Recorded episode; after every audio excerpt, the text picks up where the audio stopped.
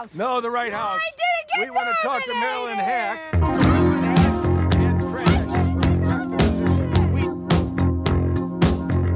And trash. I'm from Canada Water.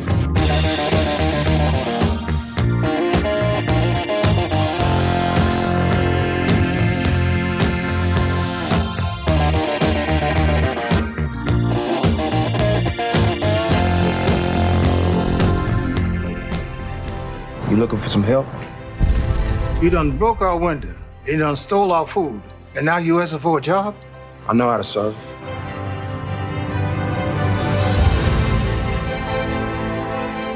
They say this new white boy's smooth. I am thrilled to be working with all of you over the next four years. Doctor King.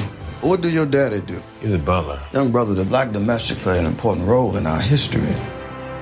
Something special is going on down here, Dad. Mister President, I know your son is a freedom rider. Turn the bus! Everybody out! No, I never understood what you all really went through. You changed my heart. Hello and welcome to the This Had Oscar Buzz podcast, the only podcast taunted by a little ghost boy named Victor. Every week on This Had Oscar Buzz, we'll be talking about a different movie that once upon a time had lofty Academy Award aspirations, but for some reason or another, it all went wrong. The Oscar hopes died, and we're here to perform the autopsy. I am your host, Chris File, and I'm here, as always, with my first lady, Jo Reed. Uh, hi. In keeping with this movie, I will make no effort to um, properly impersonate the first lady that I am portraying. I will just be me... dressed as such. Jane Fonda this entire time.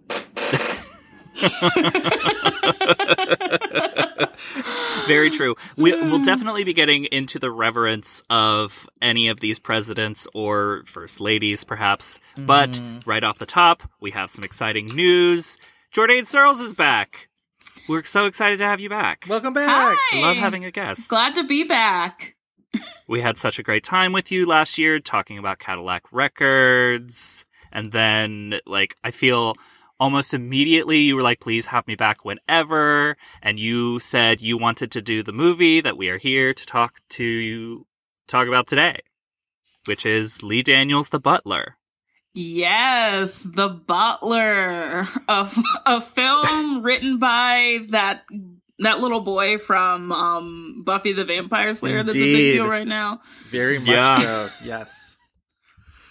Danny Strong. His also sort of done... post-Buffy career has been the most just fascinating slash perplexing slash like he's won a bunch of Emmy Awards. Like it's just like, and also is like a major uh, behind-the-scenes force at like Empire. It's very, it's very interesting. Yeah, I mean, and is him. not a stranger to uh, depictions of presidents or would-be presidents on oh, screen. Uh, exactly. A, the first came up through the H B O movies Recount and Game Change before this movie, so it's like a lot of that, and then even like fictional like dictatorships, because he did the Hunger Games, the Mockingjay movies, movies right? Yeah, he really, really loves Julianne Moore as an authoritarian uh... demagogue. Yeah, seriously. Oh boy, I What's... this this may be the only movie that he's written that I've seen. Oh. There's some interesting stuff in Game Change. I don't think it's the type of movie that's like Vice, where you really have to question, okay, in depicting these people, are you trying to get us to sympathize with that? I've my memory of Game Change is that it does walk that fine line where it's like not sympathizing these awful people at all, but like, you know, really getting into the Sarah Palin ethos. Right. And... yeah, Palin definitely comes across as a... Uh, sometimes fascinating monster, but like definitely like a monster in that. The people that are best served, weirdly, by uh, Game Change are Nicole Wallace and Steve Schmidt, who you like you will see on M S N B C today. You know what I mean? Like they sort of mm-hmm. that movie really sort of helped facilitate their transition from like Republican foot soldiers to, you know, sort of tweener. Uh, we're gonna be sort of liberal media's gateway to you know, middle of the road conservatives. So if you want to mm. say that the movie, that movie, you know, sort of soft pedaled anybody, I would probably say them. Because like even McCain doesn't come across super well in, in uh, Game Change. And it's very easy for popular entertainment to make McCain into, you know, somebody who's, you know, respectable and, and noble and this kind of thing. Mm. I've been watching a lot of presidential movies lately. And this one, um, this one is definitely more... No, actually, I prefer this one over a lot of that. Like, I was about to say, so no, I prefer this one over a lot of the ones that I've seen. Just This be- is a conversation I totally wanted to have with you, and I was so... interested to see what you had to say, because I know you've been watching these movies and they've been driving me crazy. Okay, J F K is like unwatchable. I don't understand. Oh wow. I love J F K. I have to I have to stick up for my movie. I like adore that movie. It's I, I love J F K too, but it is mired and like it, it, into like this whole like presidential obsession thing that oh, totally. I don't think the Butler does. The Butler is here. I kind of take it as, in terms of all the presidential like cameos that are in this movie, it's reverential, but it's not. I think I the mar- I think soft. The marketing is more into the presidents than the movie is. Right. Which yeah, I guess like it's... when you get all these stars, it makes sense that they would do it that way. But it but it's mm-hmm. weird to me, like looking at the marketing and then watching the actual movie, and it's just like this parade of just like disappointing white men. Mm-hmm. Well, it, it, it, I think that's the fascinating thing about The Butler is, I don't imagine that Lee Daniels went to cast those roles and was like, I'm going to cast the dumbest choices possible. Like, I don't think that that was sort of his intention, but I think the sort of the, um, the ill-fittingness and the like sort of crunchiness of all of those casting choices and, uh, performances adds up to, I think, Chris, what you were saying, which is, It is a is is an irreverence to it, and there, for as much as like this movie is about how like the marching tide of history and everything like that, like the actual presidents don't change super much. Like they're still mostly like uh, flawed, feckless boobs, ineffectual. Like not, right? Yeah, exactly. Like it doesn't present them in any type of positive light, but it is a little odd because you have all of these celebrity castings that make it feel like significant in a way that is drawing attention to itself, but then all of the actual scenes, maybe with the exception of Jane Fonda, is very downplayed. And what you c- can see is that while Cecil's in the room with these people, they're doing some pretty insidious things. Or if it's like right. um, J F K, he's so ineffectual and like right. impotent's not the right word, but it's just him laying on the floor, like not knowing how to act, yeah, not knowing what to do or think. Yeah, Fonda's Nancy Reagan is the only time in the movie where I was just like, all right, why are we taking pains to like confer virtue on this person? I never felt that with any of the other presidential figures in the movie. I don't know if it's just me, but I didn't think it gave her virtue ultimately, because if anything, it makes it seem there's the question of maybe she is trying to do something that she seems positive, but then when Cecil and his wife actually go to this event that she invites him to, it is revealed that it was all for show. Right. Yeah, that's true. That's and true. Gross. Yeah. Mm, it's it's interesting that, I mean, out of all the movies that I've watched, I watched Nixon, J F K, I watched W, and I watched Vice again, which I... Why would you do that to yourself?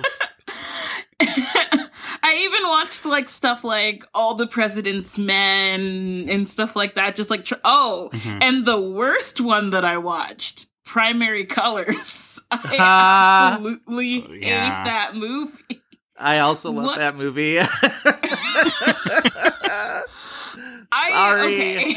I, just, I would but love... it's all this stuff of uh, being reverential to the president or the position of the president. Yeah. I yeah yeah exactly. Um, but which this movie feels like it's half in, half out again because of those celebrity castings to me. Yeah, I actually find it to be a very interesting conversation about, you know, idealism and, mm-hmm. you know, believing in the president and the presidency and the whole thing and what happens when you stop believing. I think that that's interesting. Mm-hmm. I like that that is all wrapped up into a family drama. Yes. Basically, everything to do with the family in this movie, I really enjoy. Um, even the more like hardcore sentimentality of it um, yeah. than anything to do with the presidents. The other, though, I don't think all the presidents are bad. I think Alan Rickman is good in terms of a performance. Like, yeah, yeah.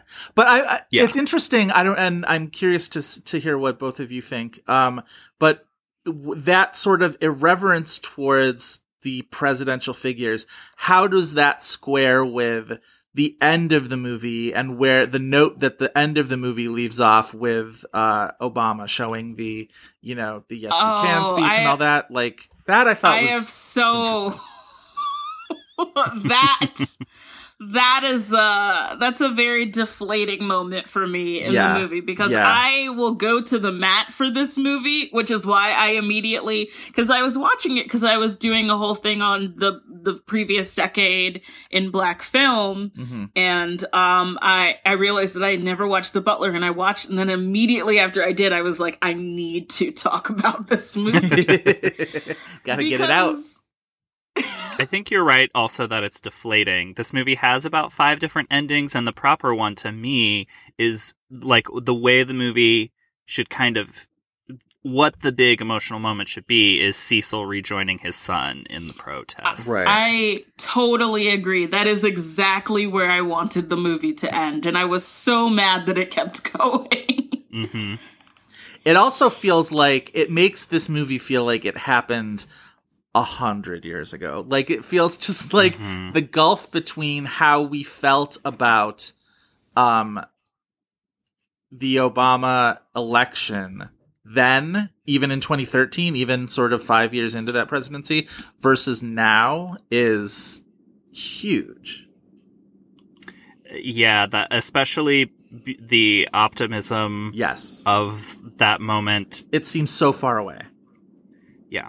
It, it definitely dates the movie, too, in a way that I think not ending on that note would make it feel not more timely, but like less locked in a moment, less reactionary yeah. to that moment, and more, you know, a movie on its own. Because, like I said, I think the family drama stuff is the most interesting. That is the stuff, though, that ties it most closely to the source material, which is this Washington Post article about the real life uh, figure who had been Butler for eight consecutive U S presidents, and um, that the, the the actual true story with like how his wife died the day before the two thousand eight election and all this stuff. So like I get I certainly get why all of that stuff is in the movie, because if you're adapting this article, you sort of, your expectation is you're going to keep in the hook of that article.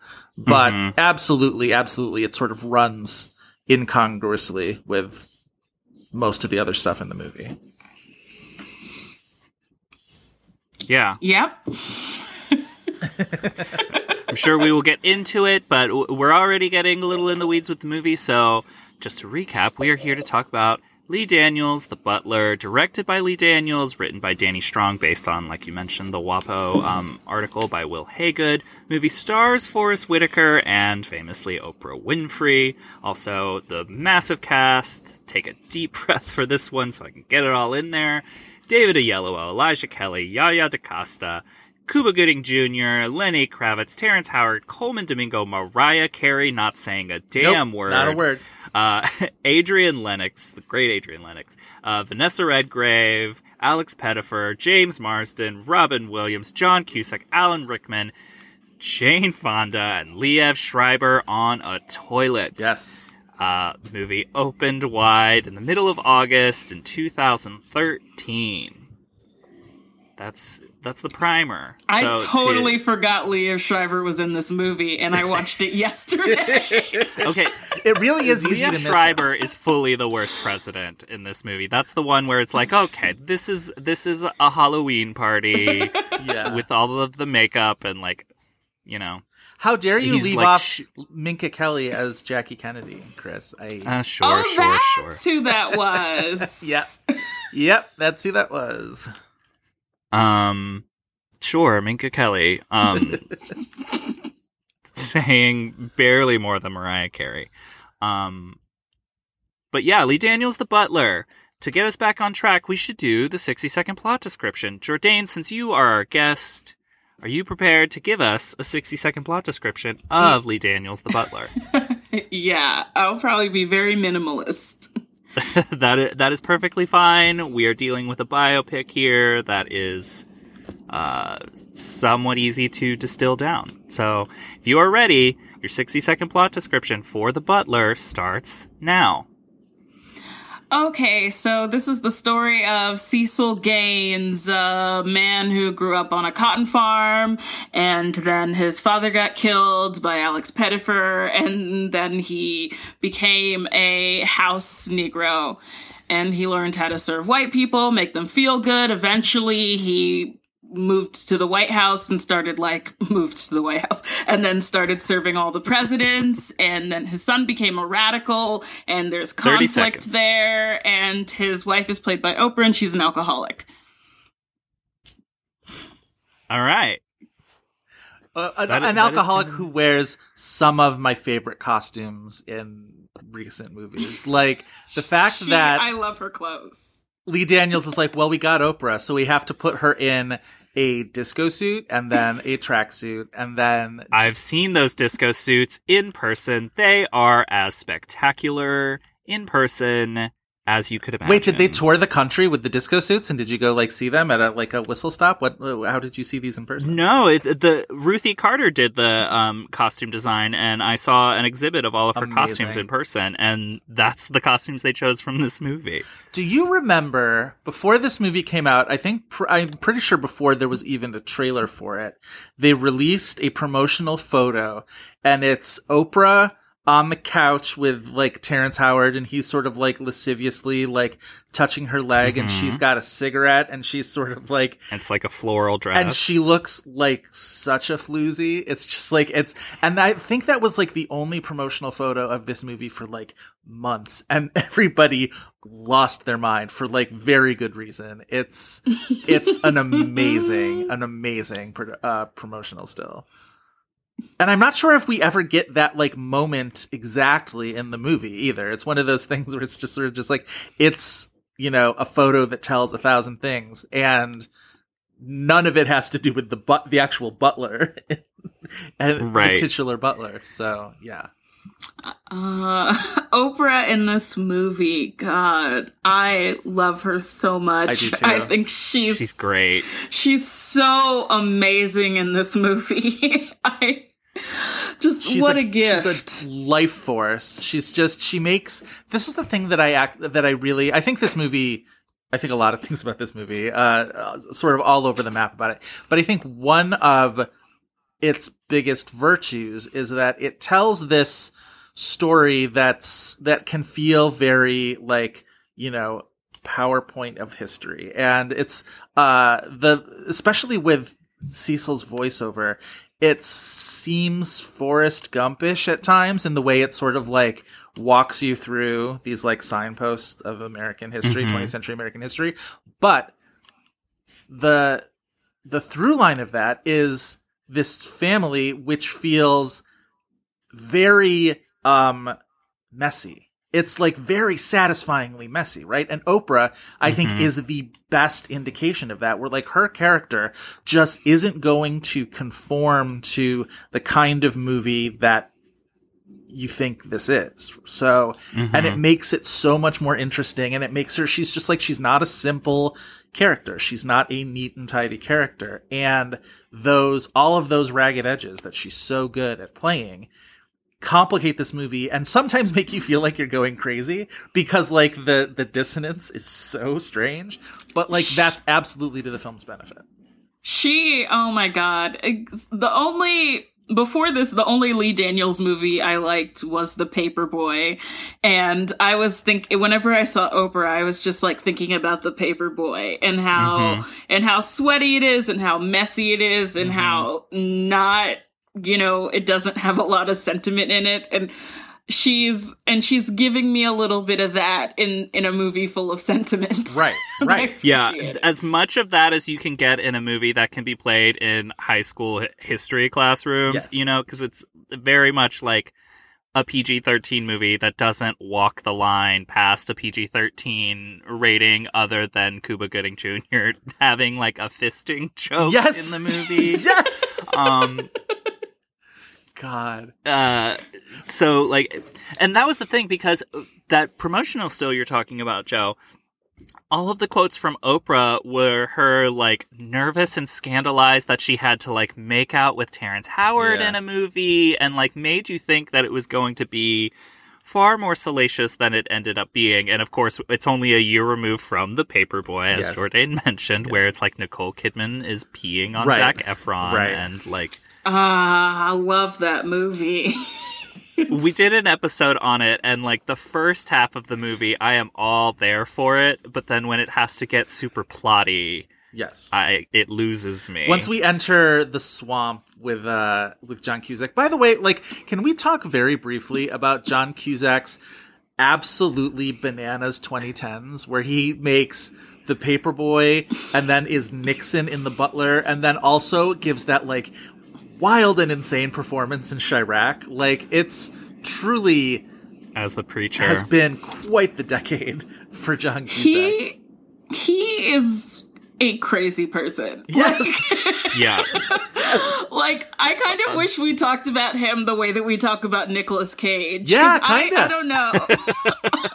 I'm more scared of John Cusack. And I remember, I don't remember who, I, I think it was uh, um, the guy who played Machete. I don't know why I'm forgetting his name. Danny Trejo. Danny Trejo. Danny Trejo. Danny Trejo. I remember him on a podcast saying that, like, the man that he's most afraid of, like, working with was, like, John Cusack. That was, like, the scariest man that he had worked with. Also, apparently, like, nobody in Hollywood likes him is the other thing that I always heard about John Cusack, which is never funny. Really has. Yeah. Obviously, Lee Daniels is yeah. fine with him yeah. because he's done multiple movies with yeah, him. It's true. Yeah. Uh, I mean, Lee Daniels likes some unhinged energy, which is interesting because this movie doesn't really have a lot of that. I do love that it begins with the idea that his parents are David Banner and Mariah Carey was just a yeah. lot for me to take in. A silent Mariah Carey. A, a silent Mariah. And just David. I mean, David Banner in movies. He's also in Black Snake Moan, because I think David Banner is only in movies like this. movies. Um...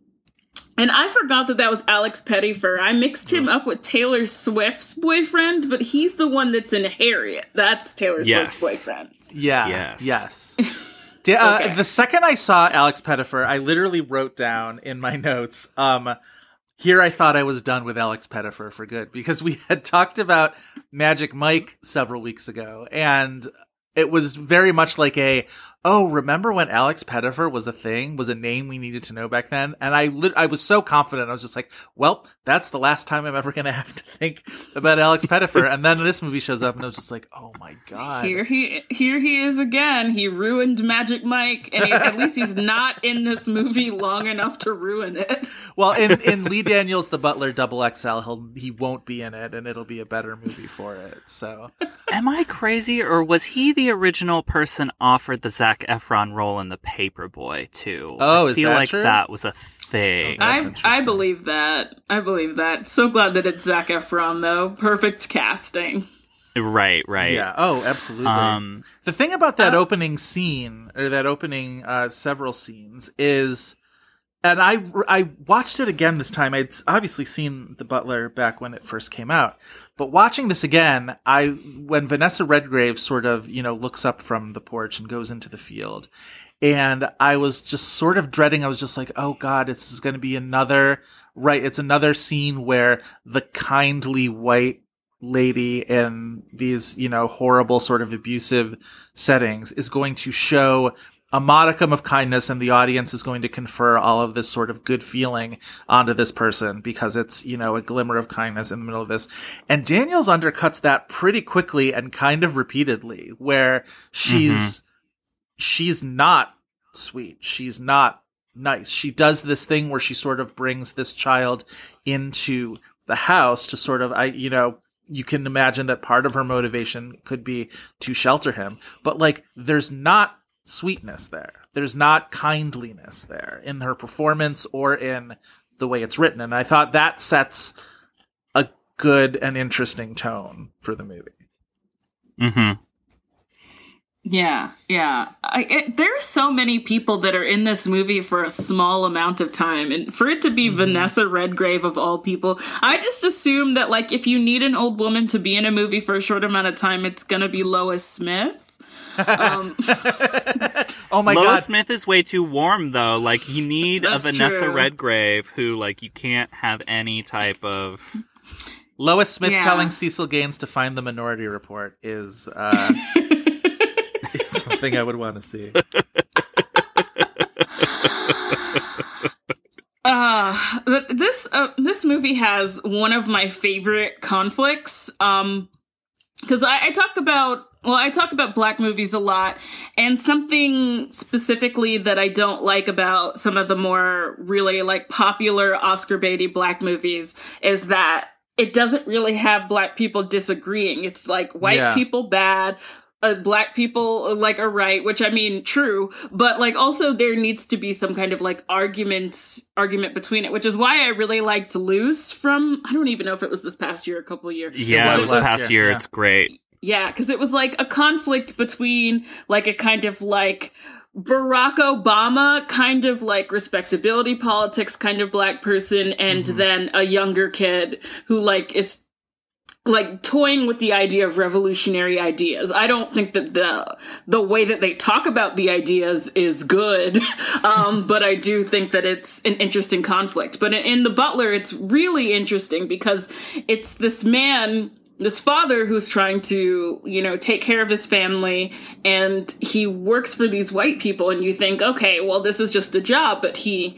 No, he genuinely believes in these white people for such a long time. And because yeah. his son, you know, had a different experience, you know, and is younger. And, you know, the younger kid, the younger, the young are the more radical, which is why, you know, I say prison abolition and like older people are just like, what? um, mm-hmm.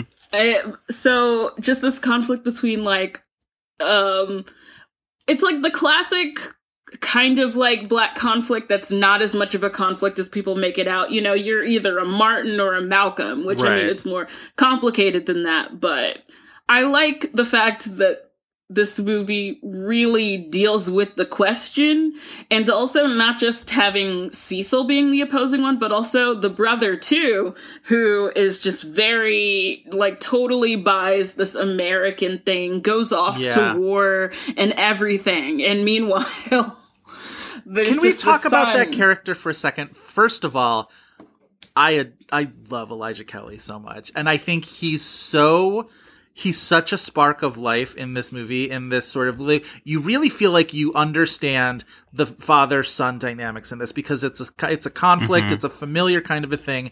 You really feel like, okay, I've got a handle on this. And just as sort of Oprah is kind of an a- a chaos agent in this movie, so is Elijah Kelley's performance. There was I saw an interview with the cast, although Elijah Kelley was not among them, but Oprah had said that he basically improvised most of his lines in this movie. And you can tell it's just like there's such an unexpectedness. She said he improvised the line after the big, you know, centerpiece argument where like Oprah slaps uh, David Oyelowo and she calls uh, Yaya DaCosta a low-class trifling bitch. Everything you are and everything you have is because of that butler. Now you take that trifling low-class bitch and get out of this house. And kicks them out of the house. That's that part where um the brother set, makes the guess who's coming to dinner joke, and he says, "I like seeing the party, Daddy." What's that movie we did? Look Who's Coming to Dinner? Everything Ain't a Joke.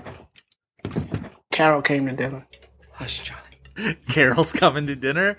And apparently that was just like off the top of his head and just like in the middle. And she's like, it was so necessary to have that little bit of levity in the middle of this very, very heavy scene. Um, and I just loved him. But like my, qu- so my question to you guys though is, is he playing that character queer, or is he playing that character just naive to the point of being like simple? Like I did, I wasn't quite sure what the I characterization. I think he's an intentional goofball because that's the family dynamic. He's got the little brother dynamic the whole time, even when you see him when he's ten years old. Yeah, yeah. I think he's more of, like you mentioned, the chaos agent. He's more intentionally so, and yeah. I think he's the one in the room that's got everybody's number and lets them know. Yeah. In more like subtle ways, I guess. Yeah, he has a very like uh, I sometimes um, scenes in All in the Family when like black people are around and they're just like messing with Archie. That's kind of the energy that he has. Like he doesn't like white people, but it's like he doesn't he doesn't he doesn't turn that into an ideology. He just right. turns it into jokes. Right, right, right. Mm-hmm. Which like I mean, I don't know. I was thinking also about Dead Presidents while watching this, um, which I don't if you have not seen, you should see. Because I mean, it's all about this question of, you know, why are we going to Vietnam right. to fight this white people's war? And then, oh no, we come back from Vietnam and people still don't give a shit about us and we still don't make any money. Like, he just goes and has like this whole journey that we don't see. Right. And we we also don't know like how he felt when he got there. I like to imagine that when he got there, he was just like, oh shit. Yeah. Mm-hmm. Yeah. No, his his character arc, which happens mostly off screen, is really fascinating to me. And I also just feel like we should cast Elijah Kelley in more things. I think he's such a, like, you know, a spark of life in these things. Oh, love him in Hairspray. Yes, love him in Hairspray. He was so good in what a um, joy. the the Wiz live on uh, uh, N B C or whatever it was. I need was... I need to watch that. Oh, he's so good in it. I really loved him. Mm, that's um, great.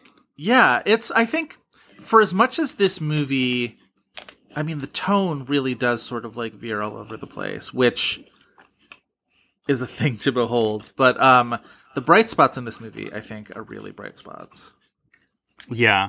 And like I was mentioning, anything to do with the family dynamic, I think, is done really well. And like it can pull off the fact that they have David Oyelowo playing like fifteen years old at one point yes. in the movie. Yes. um, but yeah, every, everything about this family dynamic is so specific. And I think Uh, you can attribute a lot of that to Oprah, right? She's playing a very specific kind of woman with a very like specific way of communicating or not communicating. Right. Um, and like she has a whole arc with her alcoholism in ways that like even someone like Elijah Kelley, who really only has a few short scenes throughout the movie, like you see the dynamic play out in even just his small moments. Yeah. Um, oh my God. With and how her- this whole family separately relates to each other. Uh, the stuff with Terrence Howard, I love it. Yes. Uh, the the like just like passed out in bed, I love it. I mean, I like I love this performance not just because I think that it's great, but because I don't know, I barely ever, we talk a lot about like representation in the media. That's been like the whole thing for like years now, but I personally love this representation of a depressed alcoholic black woman who just cannot, she just can't most of the time. Yeah. I really relate to how much she can't. Like, and to the point where like she can't form sentences that are more than like three words because she just has so much in her head and it's all yelling at her inside her own brain. Yeah. Meanwhile, she is drunk off her ass and can't cope with all that's going on in her life. Her monologue where it's her in front of the mirror with that lipstick like it's the tiniest microphone in the yes. world yeah. oh. is sensational. And like she barely speaks. Neither one of you two watches uh maybe, I don't know. I don't think you do, Chris. Uh, re- the Real Housewives franchise? No, I don't. No. Okay, so this is probably going to be lost on you, but like, if anybody's listening, there is such a Nene and Greg Leeks vibe to uh, Gloria and Cecil in this movie that I just, somebody out there listening needs to. Okay, I un- I underst- I understand that reference. Okay, like like she's so like she's such a big personality, and she's sort of like, and you sort of sometimes wonder just sort of like what brought you two together, and like, and Greg Leeks is such a sort of like very low key, very kind of just like, you know, receding and sort of lets her be the show, and there's definitely a lot of that in their relationship. Yeah. Um, so what do we think about Forrest Whitaker's performance? It's kind of a slow burn, but I yeah. do ultimately think that he's great, um, especially in like the back third of the movie where it feels like Cecil is finally dealing with all of the things that he's been burying um, emotionally. Um And I, one thing, we'll talk about the makeup in this movie. I also think for the amount of old age makeup that is on him, that he can act through that makeup yeah. is so, like, technically impressive to me.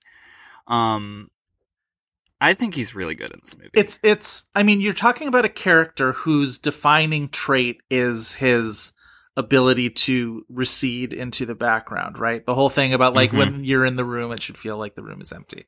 And he, Whitaker seems to really take that task to heart and really works hard at that. And obviously then, with that being the baseline, my favorite moments are always going to be the moments where like his personality shines through or sort of a willfulness shines through. And most of that is when he's being kind of petty towards his son, where like when the son calls and he takes the phone and he's just like, um, you ought to be ashamed of yourself calling your mother for money. He's like, that's my money. That's the butler's money. And you're not getting any. And I was just like, oh, like, I love that he's like making that callback to this argument that they had like years before, and um, watching him sort of like simmer at that dinner table argument.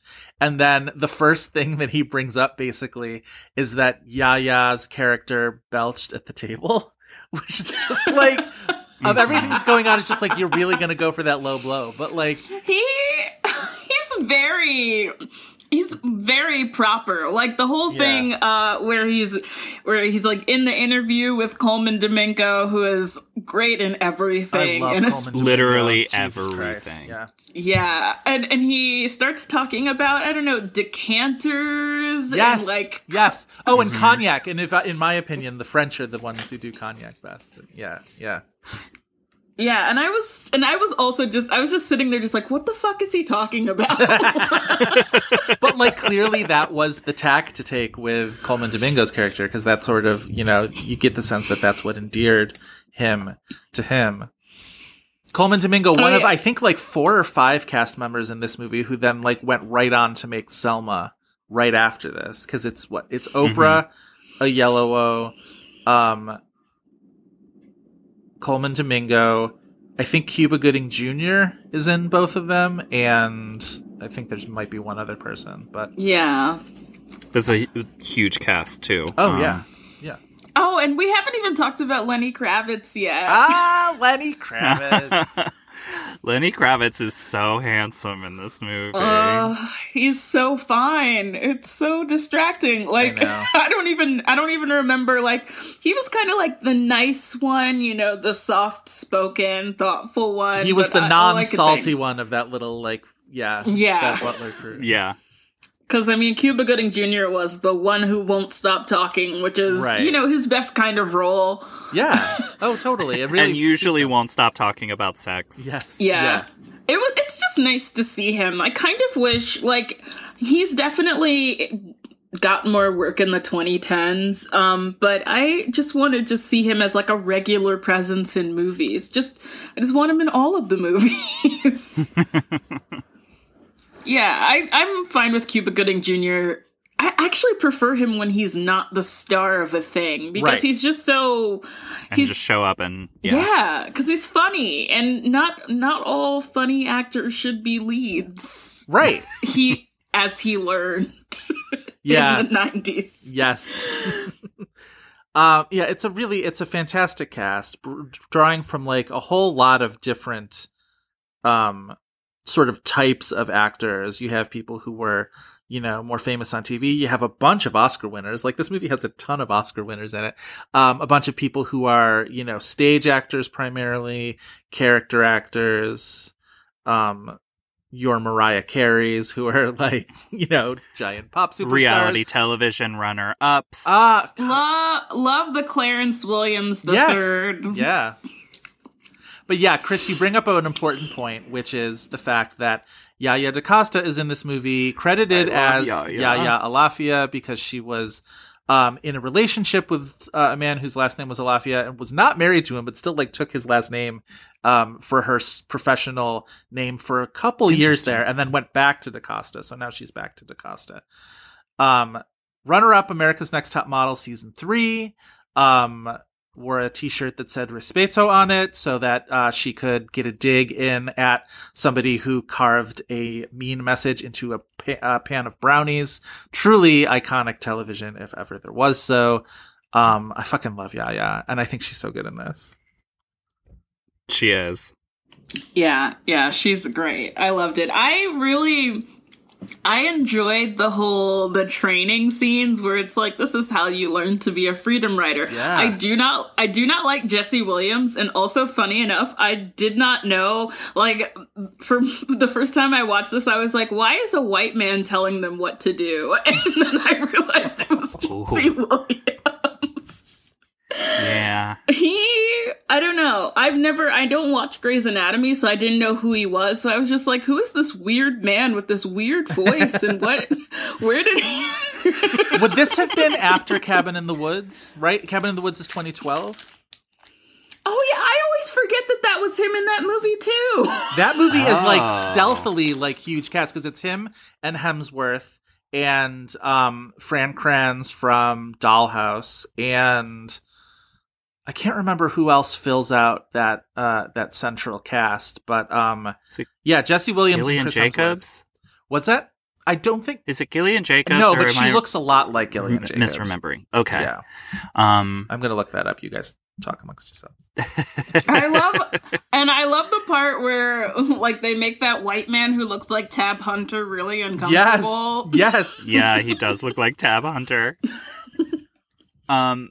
That whole montage is really interesting and well composed, because you have all of that up against the butler staff of the White House, yep, basically preparing some type of state meal. Yep.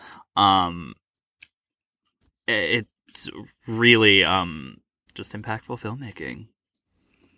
Yeah, that's that yeah. weird. It's that uh, sort of triple cut between the training and then the actual, what actually is happening at the lunch counter, and then also mm-hmm. the, the White House dinner. So it's, you're getting a lot of sort of jarring switches, and it's, it's effective mm-hmm. while being, again, super extra, which is the Lee Daniels brand. I, I, I wish this movie was more extra, like, especially, yes. uh, mm-hmm. I don't know, because I remember I was talking to Kyle about this movie, and he just couldn't stop talking about the presidents. And I was like, I the presidents barely registered to me, because they a lot of them do nothing. Right. Yeah, exactly. Hey, uh, Eisenhower, Robin Williams as Eisenhower paints on a little easel in the, in the Oval Office. So yeah. he, he, While he's, yeah. It's like, enjoy your painting, sir, while people are dying. Um, yeah, there was, there was, he was, I don't know what was going on, and, um, God. Wasn't it, um, John... because there are, there were people who filmed and were cut from the movie, and I'm pretty sure Melissa Leo was one yes, of them. Yes, I think so too, because I know, I read an interview somewhere with Lee Daniels where the interviewer mentions that there are, like, six Oscar winners in the movie, and one of them is Melissa Leo. And I was like, I don't remember her at all. And she's like, absolutely not. Even in the credits as like, sometimes they'll, you'll get an actor credited and then they'll be like scene cut or something like that. And like, she's not mm-hmm. even in the IMDb list for that. So. Mm-hmm. Oh yeah. And I see they cut out Obama too, which I'm glad. I did not want to see Obama. I actually saw, um, like way, like I think last year, the the Hillary Clinton play that was like Laurie Metcalf and yeah, John Lithgow. I saw that too. I saw that too. And Barack Obama, just just seeing Barack Obama talking to them was just weird. Like yes. I know that they spoke and that they knew each other. Right. I just don't need those two things together. I'm not. I'm not emotionally prepared for the era of us uh, dramatizing Obama yet. Like I can't, I'm not there yet. Yeah, I don't want to. Yeah, and I just don't want to see him. Like I feel like it's, um, I don't know. It's like seeing like Bugs Bunny like, or something. Like I just, why is he here? This, like I question reality. Why? Yeah. I don't know. Oh my god. Um, I think I. I mean, I get what you're saying. It's like it's not. You know, you don't want to look back. You want to move forward. I think.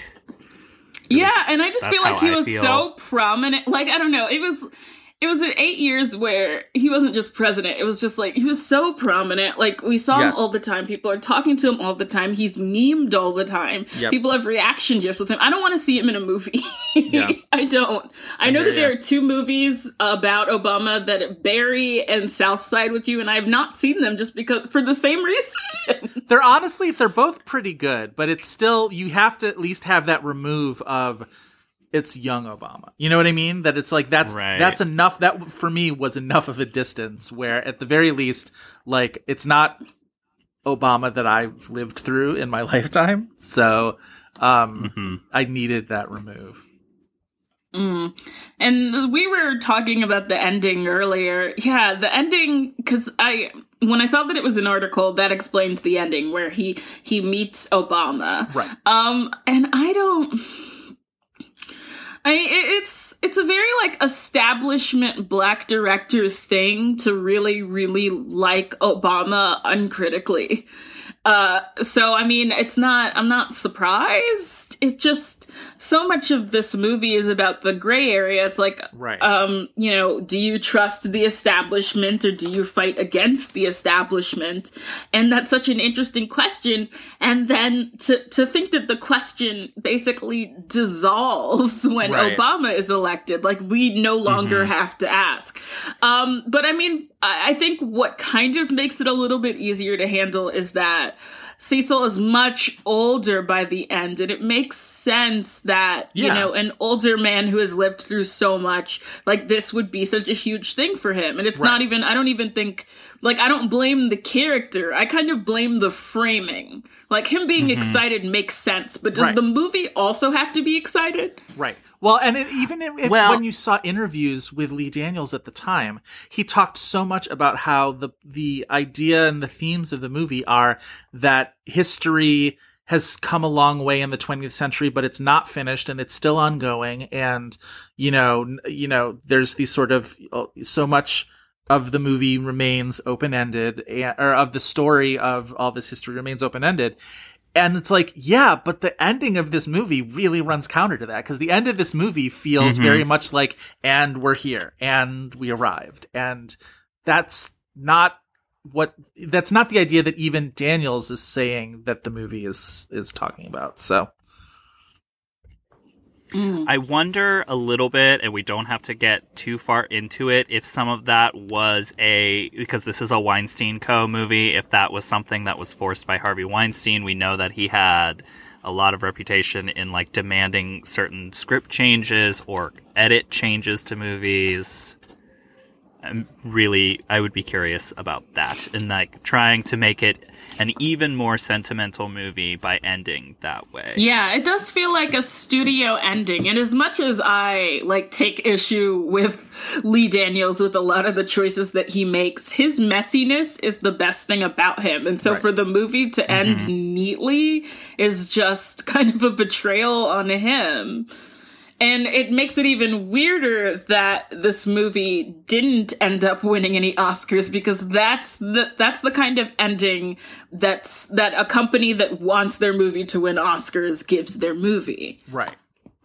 I truly kind of feel like the one factor that kept this from being Oscar nominated is the fact that it opened in August. And I hate saying something so reductive as that, but like, this is a movie that made one hundred million dollars at the box office. If it had been a fall movie, I think it still could have made that much money. And like, I think this movie just got somewhat forgotten, or at least to the extent that it might have. Like, this movie did best with SAG, where it gets the ensemble nomination, Forrest Whitaker right. gets nominated, and Oprah gets nominated.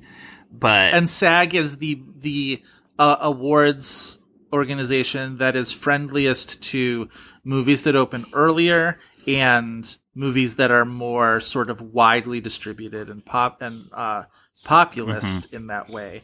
And I think it's kind of telling that it gets those nominations at the SAG, nothing at the Golden Globes. And the Golden Globes all, all often seems like this is how you can tell what campaigns are working the hardest sometimes. And mm-hmm. so you get the feeling that The Butler got seen by a lot of people, but, you know, maybe was not being campaigned as aggressively As or as, as effectively as it could be. And was this wasn't this during the time when like the Weinstein Company was like really kind of like financially perilous and wasn't able to do the kinds of like, I mean, they were never really financially stable, even though like this is one of their highest grossing movies. It made one hundred million dollars at the box office, right. but like they definitely shifted their campaign like focuses onto Philomena and August Osage County. Right. And those um, ones came up at the Globes and then and then again at the Oscars. Mm-hmm. Yeah, you really did and, feel that active shift towards Philomena as the award season went on, where it's just like, oh, nope, it's this. Um, and I feel like there's one other thing. Isn't this the same year that twelve years a slave came out? Yes. That's probably, I mean, yes, I think that's fair. And, like, because that was an artier movie, it, it, for whatever reason, and this is way more mainstream, it is way more sentimental, so, right. like, it can be chalked up to just a crowd pleaser instead of high art. Which is so interesting, because I don't like twelve years a slave at all, and I like this movie. I really, I really don't like twelve years a slave. It, But you're right to bring it up, because it definitely feels like, especially the era we're talking about, where it's like Oscar can make it be, there can only be one, you know, and it's insidious. Especially the, this is coming out after David Oyelowo said that Academy members complained to the studio when the Selma team showed up to the premiere right. in I Can't Breathe t-shirts. Right. Um, Academy members complained to the studio that they did that. And it's like, you can't say that there's not some type of implicit bias. No, of course. Absolutely. Um, and outright racism. Yeah. Oh, yeah, definitely. And I, I mean, uh, I appreciate The Butler more than a movie like twelve years a slave, just because it asks a lot of questions and it has conversations. Whereas, like, I don't know, I feel like it's twelve years a slave was easier to digest and easier to market, because it's like a very clear story. White people bad. And, and also, well, an addendum. White people were bad then. I think the right. then, I think the then makes it a lot easier to deal with. And it doesn't really... There's not, there's not like a lot of questions. When you're done watching twelve years a slave, there's no real questions to ask yourself. It's kind of like making it through the movie is an achievement in itself because of its brutality. Yeah. Um. So I don't know. I, I I mean, I wrote about this all when I did the decade in black film. My opinions on twelve years a slave, that I don't like it and that I don't think it's very good. Um. But the fact that The Butler came up against that movie that year is so, I feel like it's so notable, just because it's some, because, I mean, as much as the stunt casting does it, the movie the fact that all of the white presidents like run together, I feel like is part of the point. Yeah, like mm-hmm. they were all kinds of saying the same things. They all kind of said stuff about like freedoms and like yeah. liberty and just kind of like a bunch of stuff, but nobody actually does anything. I actually think that the most interesting thing that a pre- well, two, there are two interesting things that presidents do in this movie. One is when Nixon tries to see if he can flip around Black power and turn it into, like, we support Black businesses. Yes, yeah. that, and that's what Black power is, that is, is business and profit and consumers. I think that that's a really interesting angle because I think that he did take that angle. A lot of politicians took that angle, and that's the angle that worked. And I've been noticing it a lot while while the protests have been going on. There's this, there's the protesting, and then there's the really radical stuff, and there's also the like the like the Black business part of it, which isn't necessarily separate, but it's also a more like easy to digest thing to talk about. Let's move the money here. mm-hmm. Let's promote this. It's like an easier kind of like businessman way to deal with it that doesn't require any real structural changes because right. you're still like thinking about the market, right. you know, the, right. the economic marketplace. You don't have to do anything because the market will uh, take care of it if, yeah. Yeah, so I thought that that was really interesting and uh, probably like uh, one of the few like openly malicious things that I feel like doesn't sound malicious at first. Right. And then like the more that you think about it, you're like, what is he talking about? Uh, so there's mm-hmm. that. And then there is Reagan, who, you know, disappoints Cecil and kind of like changes how he feels about the presidency. That Reagan is the big change, which makes sense because Reagan, Black people hate Reagan. Yeah. He's probably the president that Black people hate the most. And I also hate him. He sucks.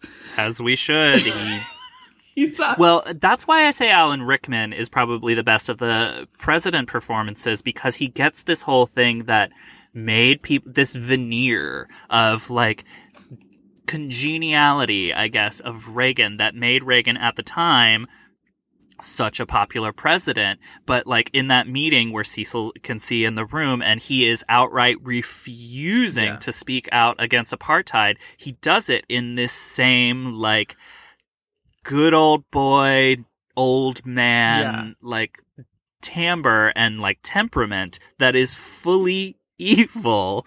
Um, yeah, I think Alan Rickman kind of nails Reagan. Well, one of the other things that this movie does is it doesn't, Cecil never gets uh, into any kind of like actual politics of it. And you get that line early on where Colman Domingo says politics has no place in the White House, which is, you know, an obvious and very, you know, starkly ironic line. Um, But, like, even when he's observing and sort of, like, peeking in on the presidents, he never see he he doesn't have any – there's no differential between Republican or Democrat. He doesn't ever seem to uh, get um, – even when he sort of, like, allows himself to be swayed by a moment or obviously that you can see something is affecting him, the actual, like, politics of it never really seep in. So it's just this matter of, and it allows you to see all of those presidents as more the same than different, right? They're all sort of doing that thing where they're the, the like, you know, ask him in a moment of, you know, solitude or whatever to kind of confer his approval onto whatever they're going through, right? Reagan wants Cecil to kind of absolve him of his policies by when he's like, oh, well, sometimes I feel like I'm, you know, just wrong.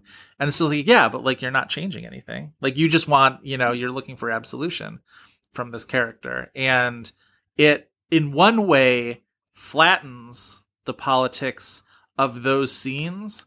But then obviously it's like sharply contrasted with his son and what, you know, Oyelowo was doing on the other side of it. It's a more interesting movie than it gets credit for. And I yes. I don't think I realized that until I saw it the second time.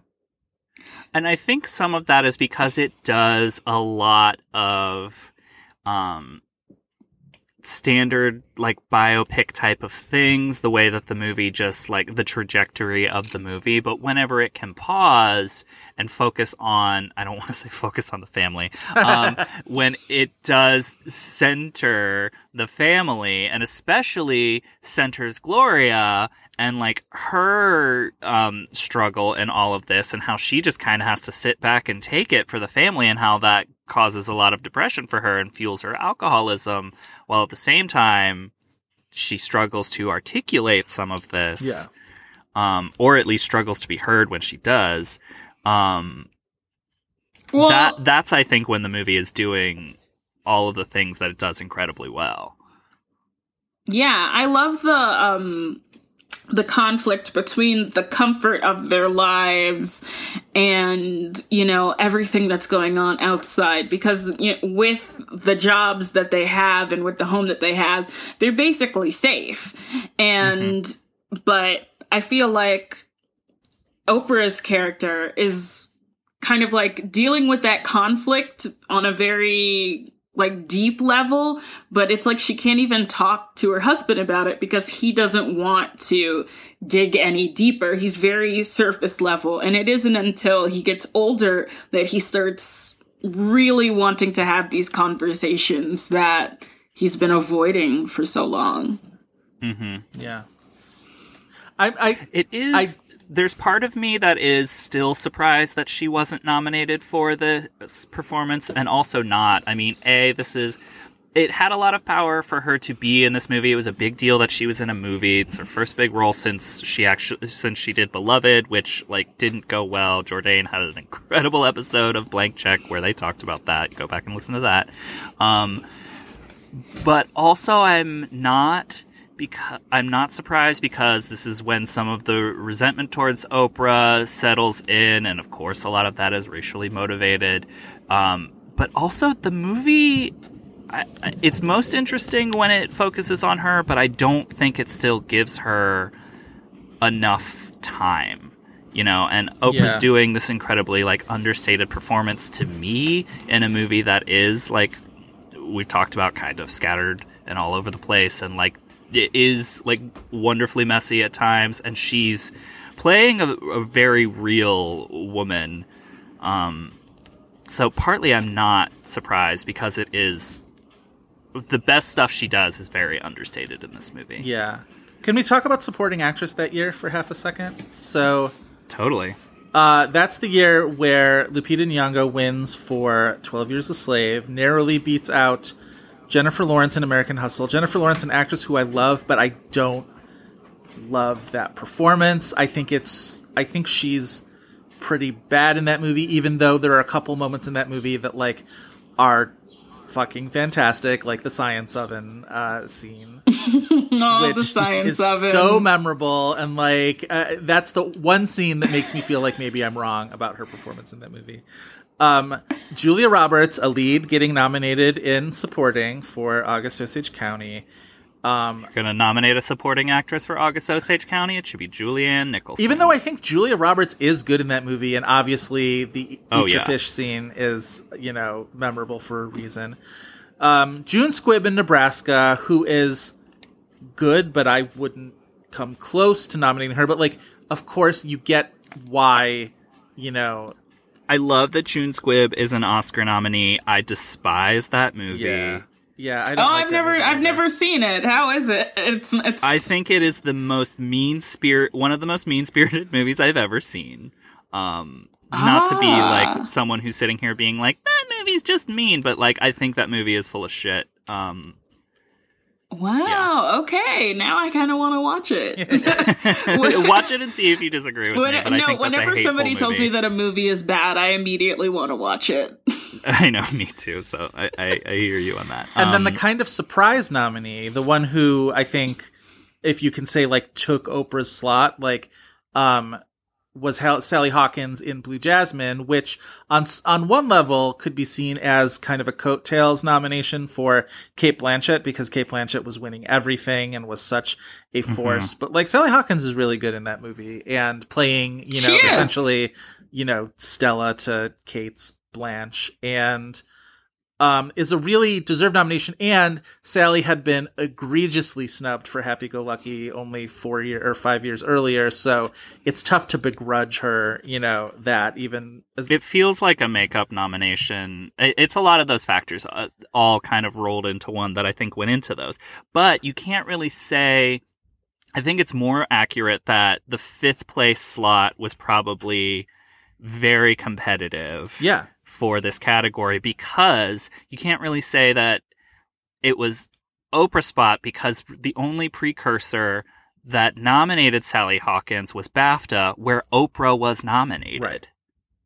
I think it was just very competitive for that last spot. No, I say, I say, you know, Sally versus Oprah for the fifth slot, mostly because we tend to sort of that that those SAG nominations feel, you know, very predictive, and the fact that that's mm-hmm. essentially swapped out Oprah for Sally is, you know, right. telling.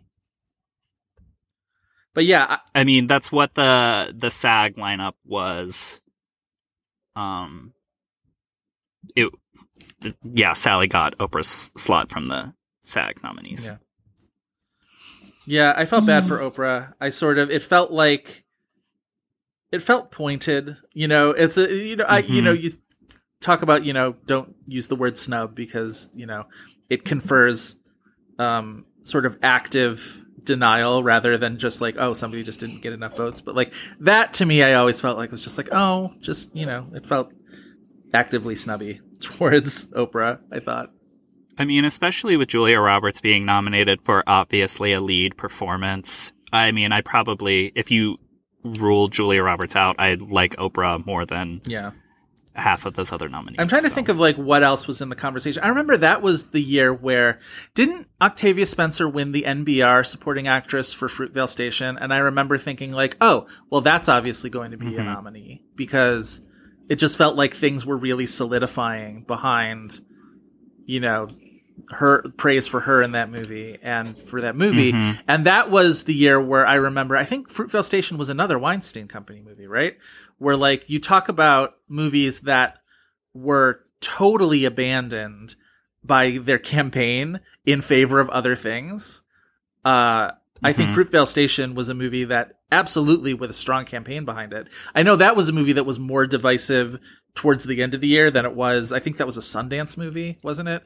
It was, and it was also a summer release. Right. And I think as the year went along, you heard a lot more sort of dissenting voices about that movie. But I still feel like in terms of just like an awardsy movie, a strong campaign for that really could have pushed Michael B. Jordan to a nomination, Octavia Spencer to a nomination, and um, it just didn't happen. Mm-hmm. What else was yeah. going on that year? I'm looking at my own uh, my own rankings that year. Obviously, I had Emma Watson in second place for The Bling Ring because fucking loved her in The Bling Ring.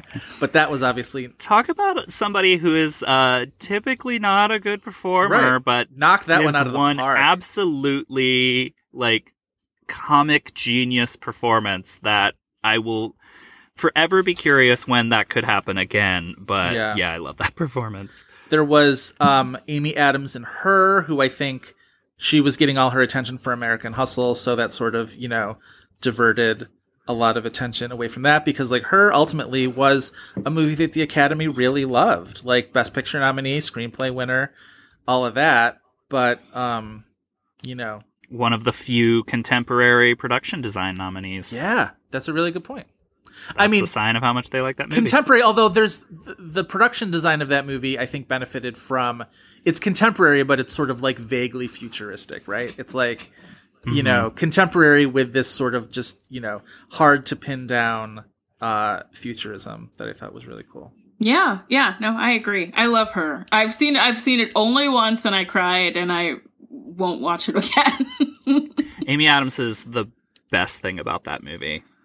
Yeah, she's um, really wonderful in that. But, like, not hard to see why she wouldn't have gotten an Oscar nomination. It's not a very um, loud performance. So mm-hmm. um, they sure do love loud. I mean, again, you look at this year, Julia Roberts, Jennifer Lawrence. Like, that's, yeah. That's... I, I couldn't watch the August Osage County. I think it was, I'm trying to think. Um, that was, I was in school then, and I remember uh, people, t- uh, my classmates talking shit about that adaptation. It's a real um, disservice of an adaptation because it kind of removes any political context that it is supposed to have and how it's supposed to kind of indict an entire generation of um, Midwestern white people. Um, yeah. And the, that movie just doesn't really do it. It does have like a political subtext to all of it that the movie is just flat out not interested in. Um, yeah. Yeah, that's what I heard about it. Because I'd read the play. Um, and I was just like, do I go? And it was, it was, it was when I was still, when I was like a baby theater.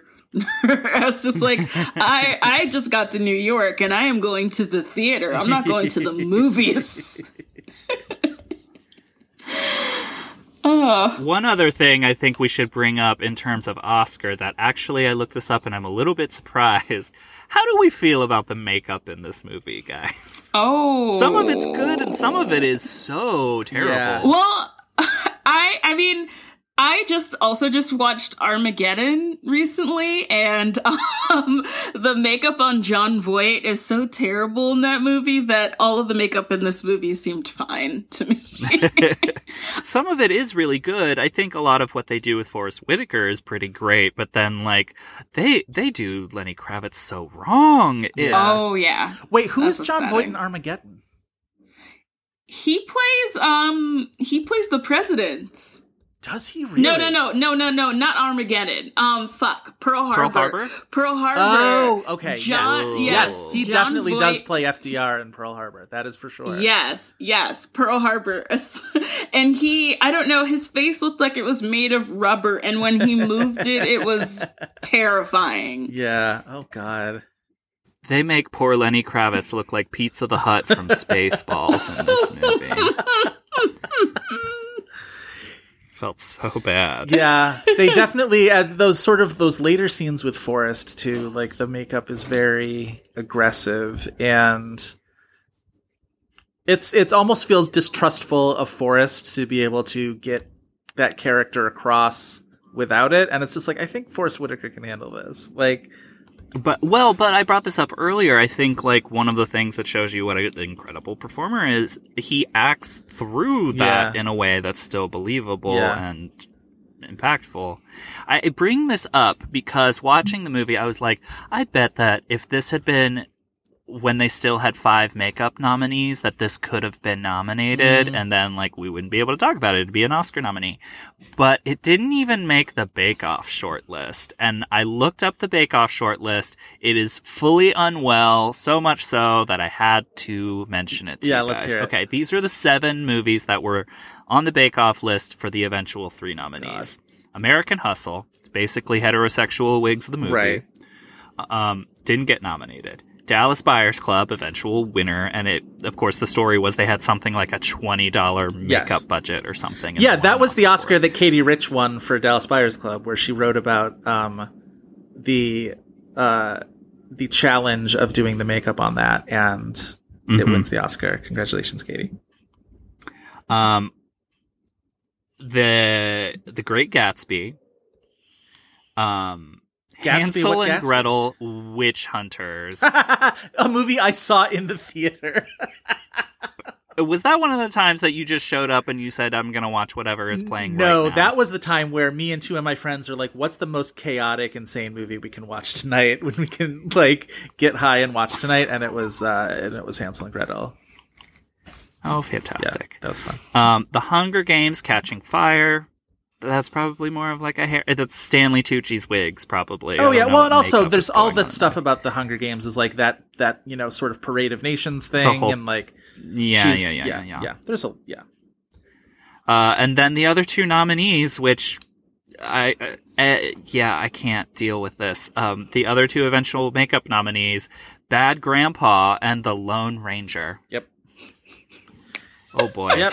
Lone Ranger Lone gets nominated. Ranger. Yeah, Lone Ranger gets nominated for that one look where Johnny Depp is uh, the Crow man, right? Where he's just all he's like fully yeah. painted and the crow's on his head and whatever.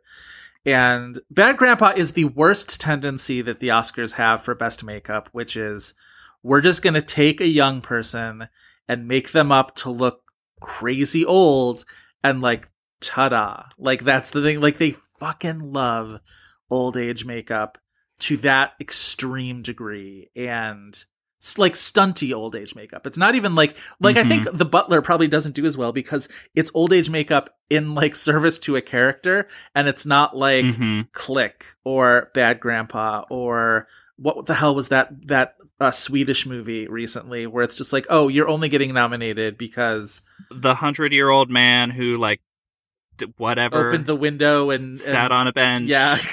Flew away home. Yeah. That one. Um, hundred-year-old man who climbed out a window and disappeared, which I remember when absolutely that one made not. The Bake Off, and everybody was like, what is that movie? And I'm like, I don't know, but it's absolutely it's getting, getting nominated. nominated. Like, absolutely for sure. Wasn't a man called Uwe nominated too? Yep, it was. I hated that. It sure was. Yeah. The only... Fantastic. The only... Uh, I'm looking at the last ten years of makeup nominees, and I was going to say the only one that I like made me sit up and cheer was two years ago when they nominated Border, which yeah is A, such a good movie, and B, amazing makeup. And it's fun to have something like that nominated that's for more like genre and like they're doing something versus another fat suit or yep. another old age makeup. That being said, The Butler is filled with old age makeup, and it way deserves a spot over maybe any of those other yeah. potential nominees. Yeah, that's true. Even with uh, Lenny Kravitz looking like um, a melting person, looking like one, looking like the high priestess from Roald Dahl's *The Witches*. Oh my God. Um, I wonder if it's just like a, a Nicole Kidman and Destroyer situation where it's just like the man is so beautiful, what do we do? How can we possibly work our way out of this straitjacket? Yeah. However, I didn't even mention it, but um, John Cusack's nose. Oh my God. I know! It's literally like you could pinch it and pull it off. It enters the scene like ten seconds before the rest of Cusack enters the scene. it... yeah. Oh. It sprouts legs and a face like John Carpenter's The Thing. Cusack in this movie, part of me feels like I want Lee Daniels to do a Nixon biopic with Cusack and just, like, set him free. Just, like, do a whole thing. You know, I, I would love that. I mean, at watching Nixon for the first time, which I have surprisingly little opinion on that movie, except, you know, love Joan Allen. Um, uh, I think that she's so wonderful. And Joan also... I find it very unsettling that Nixon called his wife Buddy. Yep. That really upsets me. Nixon called his wife Buddy. Reagan called his wife Mommy. Like, it's a whole goddamn thing. Ew. Yeah. Oh my God. Ew. I absolutely hate it. It's, I just, I just kept on like looking at Kyle, just like, if you ever call me Buddy, we are never having sex again. That's also an Angels in America thing, right? Um, yeah. Uh, oh yeah, yeah. Buddy, Joe, kiss. And uh, yeah, Harper. It's a, but it's like in that, but in that, it's like intentionally unsettling, right? It's intentionally uh, telling of what's going on and revealing. Yeah, yeah, yeah. Uh, can we talk about the A A R P oh, Movies for Grown-Ups Awards? Yeah. Oh, yeah, our favorite. This is an A A R P Movies for Grown-Ups year that we talk about a lot. We've talked about it when we did Enough Said. It, we always bring it up because The Way, Way Back, a movie that does not exist, has never existed in the culture, won a prize. Um, Oprah wins Supporting Actress. Uh, here for The Butler. It's a good As set of should. Nominees, too, honestly. It is.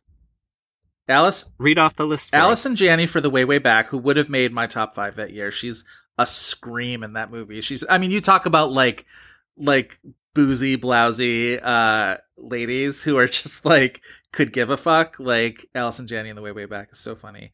Julianne Moore in Don John, the moral center of Don John, which is super funny, especially because Scarlett Johansson was the one getting actual buzz for that performance. Mm-hmm. Uh, Julianne Moore is really good. She in is. Movie, She's though. wonderful in that movie. Uh, June Squibb in Nebraska, Oscar nominee, the only Oscar nominee of the bunch. And from August Osage County, an actual supporting actress, uh, Margot Martindale, who... Living legend, Margot Martindale. I adore Margot Martindale. I wish she had gotten, like, one more scene in that movie to just sort of, like, let loose. She down... Like, her big scene, the one that, um... oh, God, who played her originally on Broadway, and I... positive got the Tony for it. Like, her big scene, Margot Martindale downplays so much that it's like, once I saw it, I was like, oh, that's j- it's just not gonna happen. She this is the scene where she's supposed to like lay it all out there, and she kind of intentionally doesn't, in a way that I think is interesting for the character, but is not, you know, it's never gonna get an award, I guess. Rondi Reed is the actress who played uh, Maddie Faye. Rondi Reed, yeah, so she's kind of won right. the Tony Award for it. Yeah, it's an it's and then it also wins Best Grown Up Love Story, right? Uh, no, Best Grown Up Love Story, I'm pretty sure, is Enough Said. Oh, but it's nominated for Best Grown Up Love good. Story. Enough Said was yeah. We talked about that movie on this podcast. A very very good movie and a very very good grown up love story. Love that movie so much. And uh, Forrest Whitaker was also nominated for Best Actor. He loses to Bruce Dern from Nebraska, Oscar nominee. Uh, two Oscar snubbies that did not uh, that were nominated: uh, Robert Redford for All Is Lost, Is All Lost? Um, Tom Hanks for Captain Phillips, and incredibly chaotically, the A A R P Movies for Grown-Ups nominated for Best Actor: Brad Pitt in World War Z. What? What in the world? Is... Y'all are crazy. I love the M for G's. It, it they give you such wonderful things like that, but they also do cool things. We have I we I don't think we even mentioned this on air when we talked about Enough Said. You know who they did nominate in Best Actress? Who? Paulina Garcia for Gloria. Perfect. Absolutely well deserved. Incredible. Yep. Perfect nomination. That was a love that her. was love a that fantastic year for both lead actor and lead actress. I, we've talked before about the absolute logjam in Best Actor that year that left like so many people, so many worthy nominees out of the running. But like Best Actress is pretty damn good too. The nominees were mm-hmm. Blanchett wins for Blue Jasmine, Amy Adams, who I love in American Hustle. I think she's absolutely fantastic. Sandra Bullock Agreed. for Gravity, uh, who would have probably won if she hadn't already won. Um, Judi Dench for Philomena. And Meryl in August Osage County, which a lot of people don't like. I do think she um, meets the challenge of the bigness of that role. And I think she's deeply miscast. Yeah. Yeah. Because that should have been played by like a sissy Spacek. What is it? What is it about Meryl that's that's not working in that role? I mean, partly it is the era of Meryl only giving drag performances, um, but like it, it's always played by women who are like small little like uh, rattlesnakes, uh-huh, right? Like uh-huh. I look at In the Bedroom, and it's like a flash of like the anger and like nastiness needed uh-huh. um, for that character. And Meryl, I just. She's worked against it before, but I think her screen presence is incredibly warm, and it's it's a character that's so devoid of that, and she can't really shed it. Yeah. Um, in my opinion. No, I think that's a good take. That's uh, works for me. Mm. Forrest Whitaker in Best Actor, though, because you mentioned that it is really, really stacked. I think it's a shame that he probably didn't really, especially in such a crowded year, have much of a chance, because I think this is a really good performance. Um, it's just one of those things where for so much of the movie, he's a passive character, and especially what Oscar rewards, right. they don't, they want somebody who is like, they want characters that are active roles in what's happening in the action of it. Well, yeah. Look at, you look at who got nominated that year versus who didn't. And so Whitaker gets uh, left off, Joaquin Phoenix in Her, Oscar Isaac in Llewyn Davis, Hanks in Captain Phillips, Redford in All Is Lost. With the exception of probably Hanks, even though Hanks's big mo- moment really only comes in that like late scene in the movie, they really did leave off most of the low-key performers. And then you nominate mm-hmm. DiCaprio for Wolf of Wall Street, Bale for American Hustle, McConaughey for Dallas Buyers Club, Dern for Nebraska, and Chiwetel Ejiofor for twelve years a Slave. Like, it's, I mean, the Oscars do this all the time, right? They gravitate towards the, you know, bigger, you know, more like one people with big scenes, big sort of like, you know, signature scenes. That yeah. Yeah. Mm-hmm. All of, all of Forrest Whitaker's work is very subtle. Yeah. And, you know, yeah. So I, it, it's understandable that he didn't get nominated. It's, it was more surprising to me that Oprah didn't. Um, yeah. But yeah, Forrest Whitaker also does, he does great work there. Uh, mm-hmm. But yeah, great, really subtle work. The other thing about Forrest Whitaker I wanted to float out to you guys is his Best Actor win, the least talked about Best Actor performance of the last, say, fifteen years. I don't think Best Actor in the past fifteen years has really yielded a lot of performances that we actually talk about. It's given it to performers that we talk about, but I mean... But yeah, I don't know anything... I... Like, Last King of Scotland, aside from, like, the basic setup, I don't know anything about it. I haven't seen it. No one ever tells me to see it. Like, yeah. Right, that's so the I thing. Understand. Nobody's ever like, mm-hmm. you gotta see The Last King of Scotland. He's really good in it. Like, that's, it's not a yeah, bad great. movie. Um, and it's a really good performance, but it's, and that was a performance that, like, won everything that year. And... Mm-hmm. It's not like the strongest field that year. So maybe it's it's one of those things where it's just like, well, we have no other, you know, necessary dominant narrative. Um, I don't think any of the nominees that year were in a Best Picture nominee. No, right? Uh, Blood Diamond for DiCaprio, Half Nelson for Ryan Gosling, Venus for Peter O'Toole, which nobody saw, and Will Smith, Pursuit of Happiness. So yeah, in a year where none of the Best Actor nominees... And that's nominees, really uncommon. Yeah, oh, super uncommon that none of the yeah, Best Actor nominees... especially now, it's like almost all will align with Best Picture nominees. Exactly, exactly. So, um, yeah, it's an interesting sort of like wrinkle of a year, but it also contributes to, you know, we sort of, you know, he we Forrest Whitaker is allowed to kind of fade into the background, which is too bad because he's a really good actor. Yeah. And now he's playing, like, seventh leads in Rogue One and whatnot. Yeah, he was the one that had to keep going back for the reshoots because they kept changing what his character was. What his character was, or, like, how his character talked. Like, there was a lot of... It's, it's uh-huh. such a confused character. Yeah. The full, like, character design completely changed between, like, the teaser trailer coming out where you can see him in full costume and makeup looking... nothing like he does in the final movie.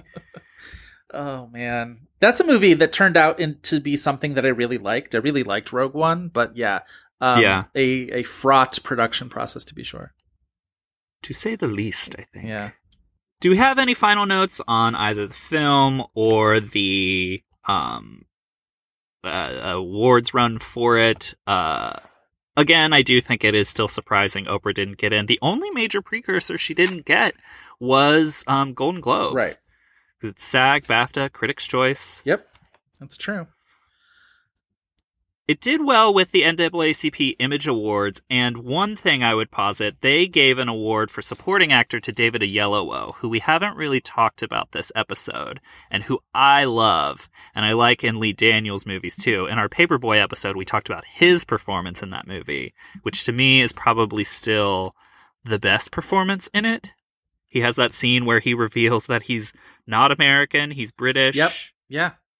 And it's great. Well, this, this is... is- Go ahead. Oh. Uh, yeah, it's interesting. I he's one of those actors where I know that he's good, but I don't like him all the time. But yeah. um, in in The Butler and Selma is probably where I like him the most. I think that he's great in both movies. Oh, which mm-hmm. reminds me, a thing that we did not mention at all um, is that the late Nelson Ellis plays Martin Luther King Junior in this movie yes. for like yes. a second. And, oh, God, I, I love him. I love him so much. I believe that the only reason why true why people watch True Blood, like, past the third season is because of Nelson Ellis. I have no evidence of this, but I believe it to be so. He's fan- he was fantastic on that show. Easily my favorite uh, thing about True Blood. I didn't stay till the end, but, yeah, I probably stuck around longer than I would have because of him. He was wonderful. Yeah, um, so, uh, yeah, he's great. Yeah. Uh, but um, yeah, Oyelowo is. It was. I was actually surprised by how much I liked him in this movie because I didn't watch this movie when it came out. I watched it like just last year, and I was just like, wow. I because I just thought that Selma was a fluke. I was like, I really like him in Selma and really nothing else. But I also really like him in this. So maybe yeah. I just like him when he has like a lot of attitude because he's really great mm-hmm. in The Paperboy too. He has the unenviable task of playing the same character from the age of like fifteen yep. to sixty. Yep. And which is so silly to me whenever movies do that. And they think that we can't just follow a character through multiple actors, even though a forty-year-old is playing a teenager. Um, but he does it incredibly well in a way that's not distracting. I love him in the final scene that you see him in the, um, the like... porch rally for Obama, yeah, where they give him like a little paunch, and it's kind of cute. It reminds um, me, this is gonna. But he's so good. It's gonna sound reductive, and I don't mean it to, but like it definitely reminded me of that Simpsons episode where uh, uh, Homer won't let Bart see the Itchy and Scratchy movie, and then you get that like epilogue at the end where they're both like old and they go to see the Itchy and Scratchy movie, and it's just like, oh, they finally like. Closed the loop on this. Like, it's just like, oh, now they're both just like these two old men finally reaching their uh their point where they can see the Itchy and Scratchy movie together, metaphorically speaking. I guess in this case, Barack Obama's election is the Itchy and Scratchy movie. I also think it would be very easy for Oyelowo's character to seem passive, considering like he's tasked to basically go through, you know, decades worth of civil rights um, mm-hmm. events, and like it could be like you're just watching him experience that, but you do in the longer scenes, especially the family scenes, get a character arc from him that could be, you know, again like signposts, but it does feel like a very smooth character growth that I don't think that's easy to do. Yeah. I like him. This is also sort of the on the road to the leveling up that he goes through, where all of a sudden in twenty twelve he's in a bunch of movies at once. He's, you know, a small role in in Lincoln, but he's in Red Tails, he's in The Paperboy, he's in Middle of Nowhere, where I think he's phenomenally good in Middle of Nowhere. He gets a mm-hmm. Independent Spirit Award nomination for that. Um, then The Butler, which is, you know, a leveling up. And then I think all sort of like leading to Selma, where, you know, he's obviously the lead in that movie, should have been nominated for an Oscar. And yeah. Yeah. Yeah, he's, oh yeah, he's great in Middle of Nowhere too. I wonder what movies do I think that he's bad in? Maybe like badly, maybe he's in a lot of badly directed movies. It's very possible. He's also in uh, Jack Reacher, but I've never seen Jack Reacher, so I don't know the uh, nature of his role in that movie. I will never watch Jack Reacher. I don't, I don't, I don't know what that is. I don't, I don't know that there's the Jack Reacher, there's the Jack Ryan. I, I don't know. It's there's right. a, I don't. And what's the Keanu that, one that everybody Tom loves? Cruise. Um, John Wick. John Wick, right? They should do an Alien versus Predator where it's John Wick versus Jack Reacher, and just like cross those franchises over and give give the people what they want. Uh, I still need to see John Wick three because Halle Berry is in it, and that's really the only reason I Oh, see that's John a good Wick reason three. To see that. Yeah. It truly was a thing that was almost got me to see Jack Reacher three without seeing, or John Wick three without seeing the other two, because I never watched the first one because listen, I am a baby with animals in peril movies. I can't watch it. Um, oh, I... So that's why I never saw John Wick. Aww. I mean, oh, the dog... The dog gets killed pretty early, I, so you can't. You, you can't, oh man, you can't get over the dog. I mean, it's. I love the first John Wick movie. I mean, the second one is also very fun, but the first John Wick movie is so great because the whole time he's just like killing all these people and like beating everybody's ass, and then people are just like, "But it's just a dog," and he's like, "It's not just a dog. It isn't just it's a, a dog." Metaphor. Um, did we know that David Oyelowo was in Last King of Scotland? I am. No, I didn't know that. This out, just looking at his filmography right now. I've, you know, at the time watching Last King of Scotland, I obviously had no familiarity with uh, Oyelowo, so I, I didn't make a note of it. But yeah, he is. And I think I my other big note is I have just Disco Oprah with like seventeen boxes around it and just sort of. She looks amazing. I she looks so good. Movies. I want a mini series about Disco Oprah. I just want. Also, also, is this the last time that James Marsden like starred in anything? Like, has he starred in anything in a while? Wasn't he on a bad T V show? What? Am I mixing that up? I don't know. Like, it's it's interesting because, like, for a while he was kind of unavoidable. I would I would see James Marsden all the time, and then when I was rewatching The Butler, I was like, when was the last time I've seen this man? He was definitely on Westworld, Chris. If oh, that's what right, that's right, what Westworld. Yeah. Yes, that's that's the show that he's on. That poor baby. He should really get to do more. And he's been on Missus Half America. He's cast. playing. He's playing a real shit in Missus America. So. I haven't watched it. I was going to wait to, like, watch all of it at once. And he's also on... Actually, he's doing a lot of T V because he's also on Dead to Me. Um, the Christina Applegate, um, Linda Cardellini show that I've seen one season of. And second season came out this summer, this spring, and people seem to really like it.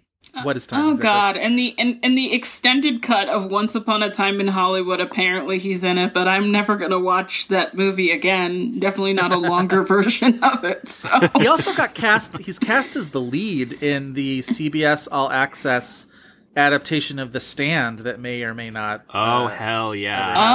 Oh, okay. So he's doing the T V now. Well, good for him. Him. That, oh, God. This the, cast is wild. He's in it. It's a little crazy. Amber Heard. Greg Kinnear. Whoopee. Greg Kinnear as, like, the old, like, philosopher man, which is funny because I don't think he's old enough to play that role. Whoopi is obviously Mother Abigail because, you know, actually, that's really interesting casting. I like that.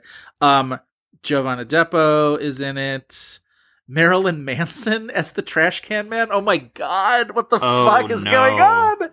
We do not need to be hiring Marilyn Manson in the year twenty twenty. Alexander Skarsgård is Randall Flagg. Heather Graham is in this movie. Um, oh my God, I'm absolutely going to have to see this movie. I'm, I, I, this book was wildly formative for me, but like, oh, that is a cast for sure.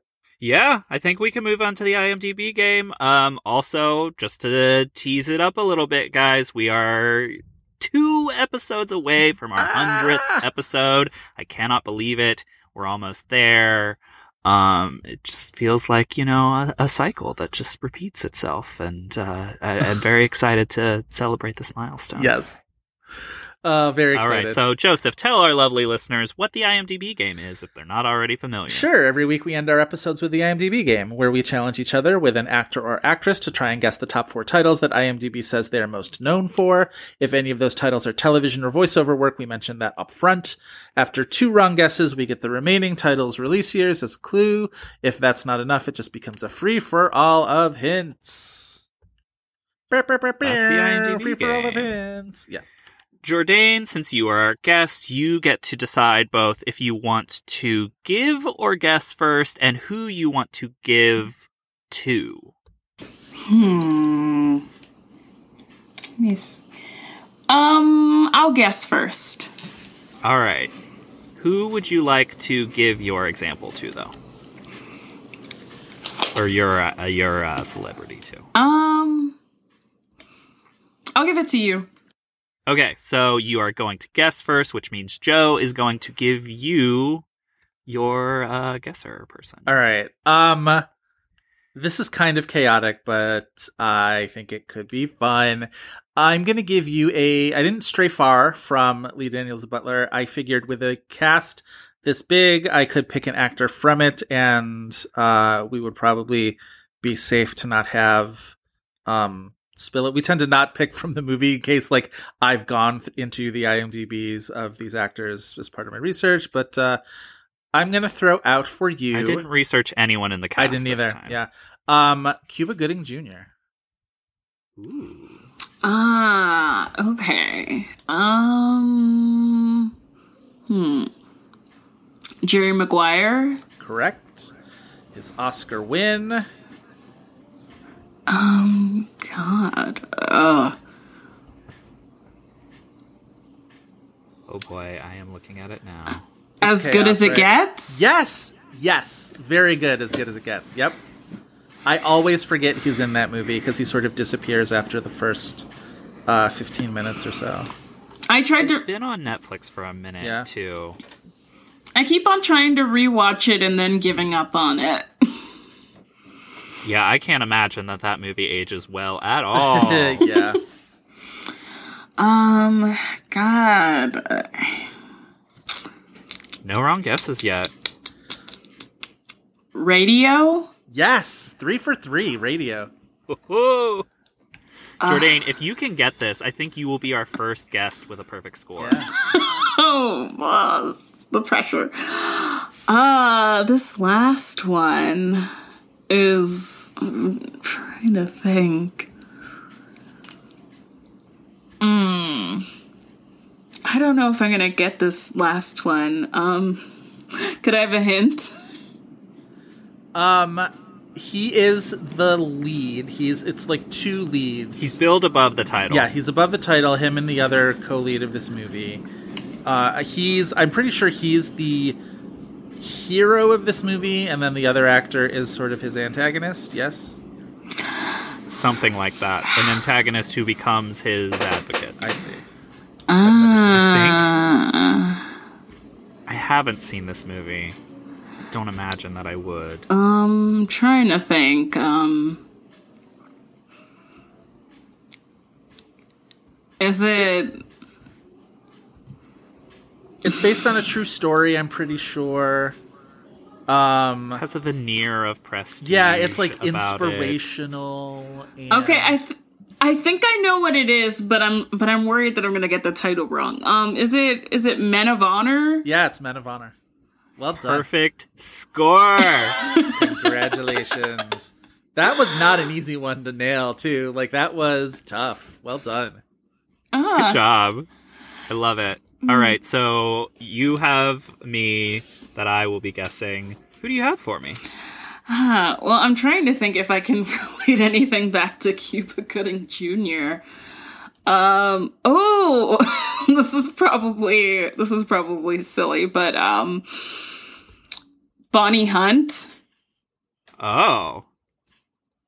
Okay, is there any T V? Actually, let me see. I was thinking about Bonnie Hunt because she's in Jerry Maguire. Um, let's see. Yes, she is. No television. Yeah. No T V. No television. No okay, I, I'll just say Jerry Maguire. That's yes. One. Yep. Okay. Um, Jumanji. Yes. Um. Okay. No voiceover, no T V, so Bonnie itself and Life with Bonnie right. is not there. Or is, is that the same show? Nope, two different shows. Wait, okay, uh, the one was um, called The Bonnie Hunt Show. Oh, no, but there was also, okay, there was Bonnie, there was Life with Bonnie, and then there was The Bonnie Hunt Show. I think The Bonnie Hunt Show might have been a talk show, but yes. Okay. Wow, three um, shows. Yeah. All right, um, Beethoven. No. Mm, people have forgotten about Beethoven. Uh, she's got to play like a wife in something. Um, go with that. Okay.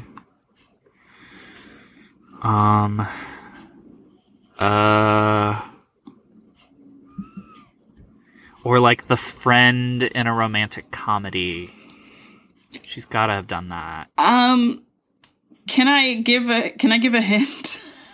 I gotta get another. I oh wanna, right, I right, go for years, it. So, um, I would seriously just throw out Cars. No.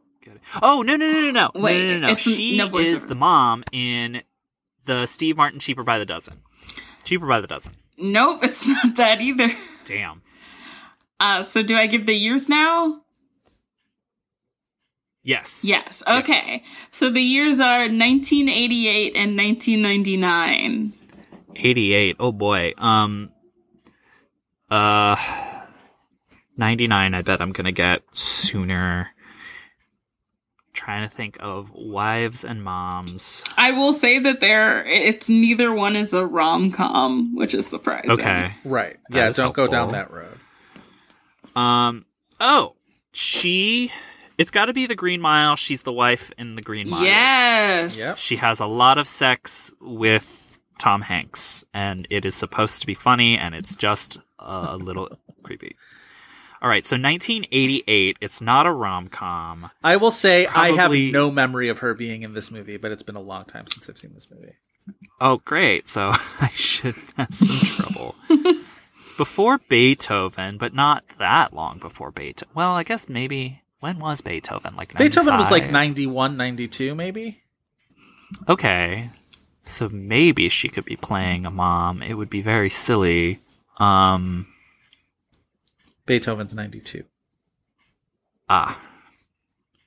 Charles Grodin. I think that this is a really, this last one is very tough. It is. Oh, man. It's not an obscure it, movie, but, like, you, there's no memory of her being in it. Like, I can't imagine. Okay. nineteen eighty-eight movies. What can I think of from nineteen eighty-eight? Uh, is that like da- she's not going to be in Dangerous Liaisons, but is that the Dangerous Liaisons year? It is the year, and she's not. But like, yeah. I imagine, imagine her in Dangerous Liaisons. Uh, I would is love that. Is it an that. Oscar movie? It y- is. Yeah. Okay. Um, is it Working Girl? No. Okay. Trying to think of casts that she could feasibly be in. It's her feature um, film debut, for whatever that's worth. I don't think that's a helpful clue, but that's an interesting little side note. Her second feature film is Beethoven. Great. Um, her third feature film is Dave, where she plays White House tour guide. Okay. Um, uh, what's the what's the best picture winner that year? Uh, Rain Man? Yes. Why is she in Rain She's Man? She's in Rain Man. She is, according to IMDb, the one, two, three, four, five, six, seven, eight, ninth lead in Rain Man. Cool. I have never, Justice I've never seen open. Rain Man, so I, I, I don't know. I, I feel like I should since see I was it. Like a teenager. Like it's been a while.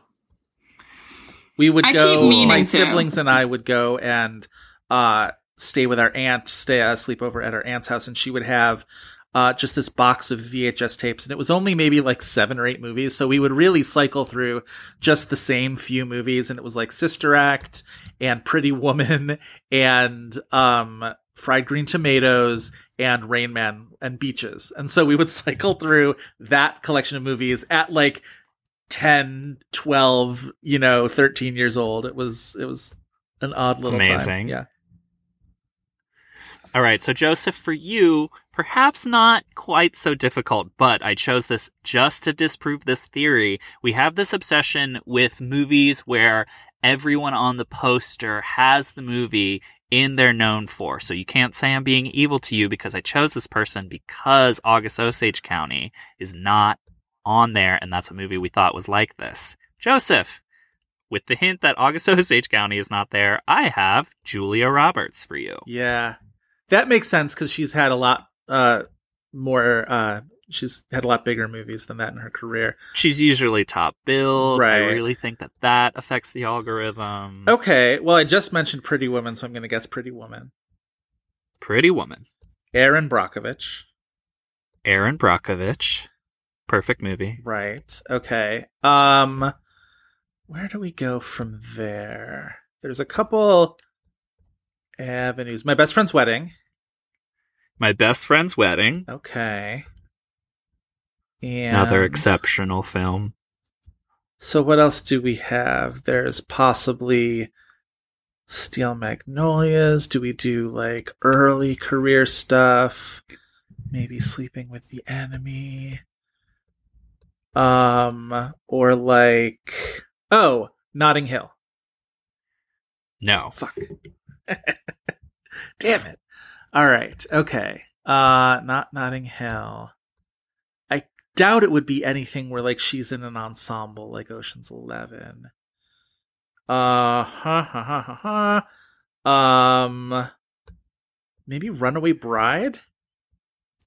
No. Okay. What's... All right, so your year is two thousand four. two thousand four. All right, so where are we at? We're after Erin Brockovich. We're after... I'm gonna be real mad that you don't have that right on the tip of your tongue. Really? Oh, shit. Is it a thing that I should really have?